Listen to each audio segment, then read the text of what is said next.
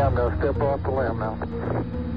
That's one small step for man, one giant leap for mankind. Bonjour et bienvenue sur les podcasts de Ciel et Espace. Chaque mois, entre octobre 2018 et décembre 2019, à l'occasion de notre podcast consacré aux éphémérides, Philippe Hénarejos, rédacteur en chef de Ciel et Espace, vous a présenté une chronique consacrée aux missions Apollo.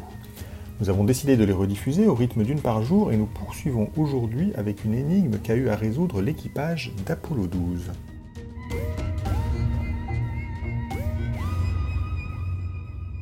Alors je me suis transporté une fois de plus 50 ans en arrière, donc en septembre 1969, et je vais vous parler d'Apollo 12. Alors que dès la fin de ce mois de septembre 1969, les héros d'Apollo 11 vont s'envoler pour un tour du monde triomphal et éreintant, les trois astronautes d'Apollo 12 préparent leur mission.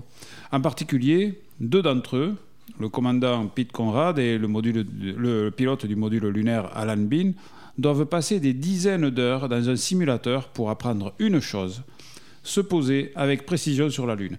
Car Neil Armstrong avait atterri sur la Lune, certes, mais à environ 6 km du point prévu. Or, cela posait un problème. Car lorsqu'un site est choisi, c'est parce qu'il se trouve dans les environs plusieurs objectifs scientifiques intéressants qui sont à portée de marche. À l'époque, on n'a pas encore de rover, donc on fait tout à pied sur la Lune. Or, si on n'est pas capable d'atterrir à quelques centaines de mètres près, à l'endroit idéal, il sera impossible pour les astronautes d'atteindre ces objectifs et tout le bénéfice de la mission sera perdu. Pourquoi Armstrong s'est-il posé si loin de sa cible ?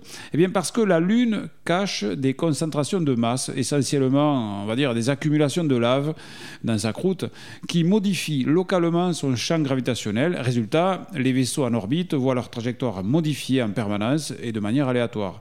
En 1969, le phénomène est bien connu à la NASA, mais son effet sur la phase d'atterrissage du module lunaire a mal été pris en compte dans les programmes de l'ordinateur qui équipe le module lunaire. Résultat, les corrections ne sont pas apportées sur la trajectoire et c'est ce qui a conduit Armstrong et Aldrin plus loin que prévu.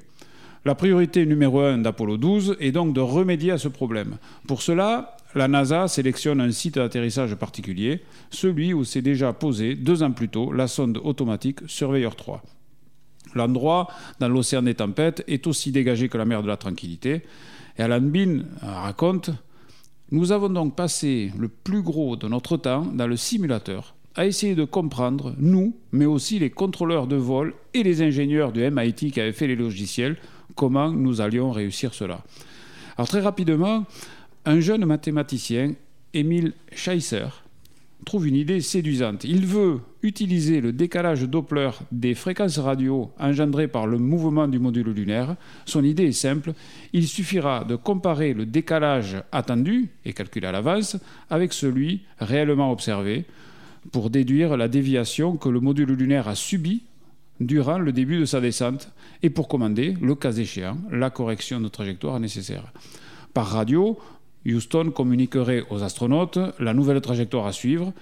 Il leur suffirait de rentrer une courte série de chiffres dans le frustre ordinateur de bord pour que le LEM vise à nouveau le point initialement choisi à la surface de la Lune.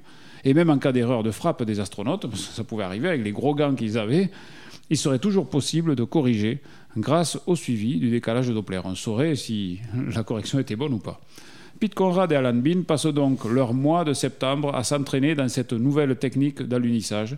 L'expérience acquise lors d'Apollo 11 permet au passage de se débarrasser de ces alarmes, vous savez, 1202 et 1201 qui ont retenti pendant l'approche du LEM d'Apollo 11 et qui ont fait craindre un abandon de la mission. Celles-ci ont été identifiées comme des saturations de l'ordinateur de bord.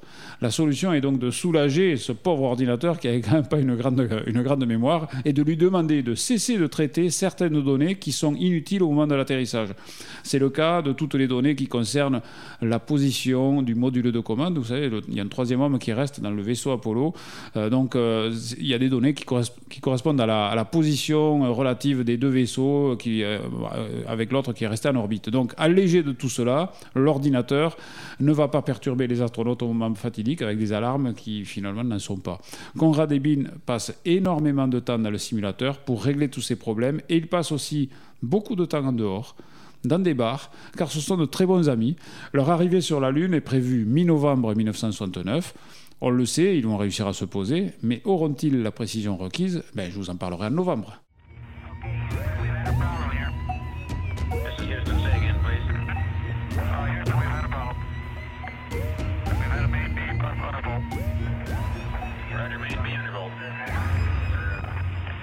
Okay, stand by 13, we're looking at it.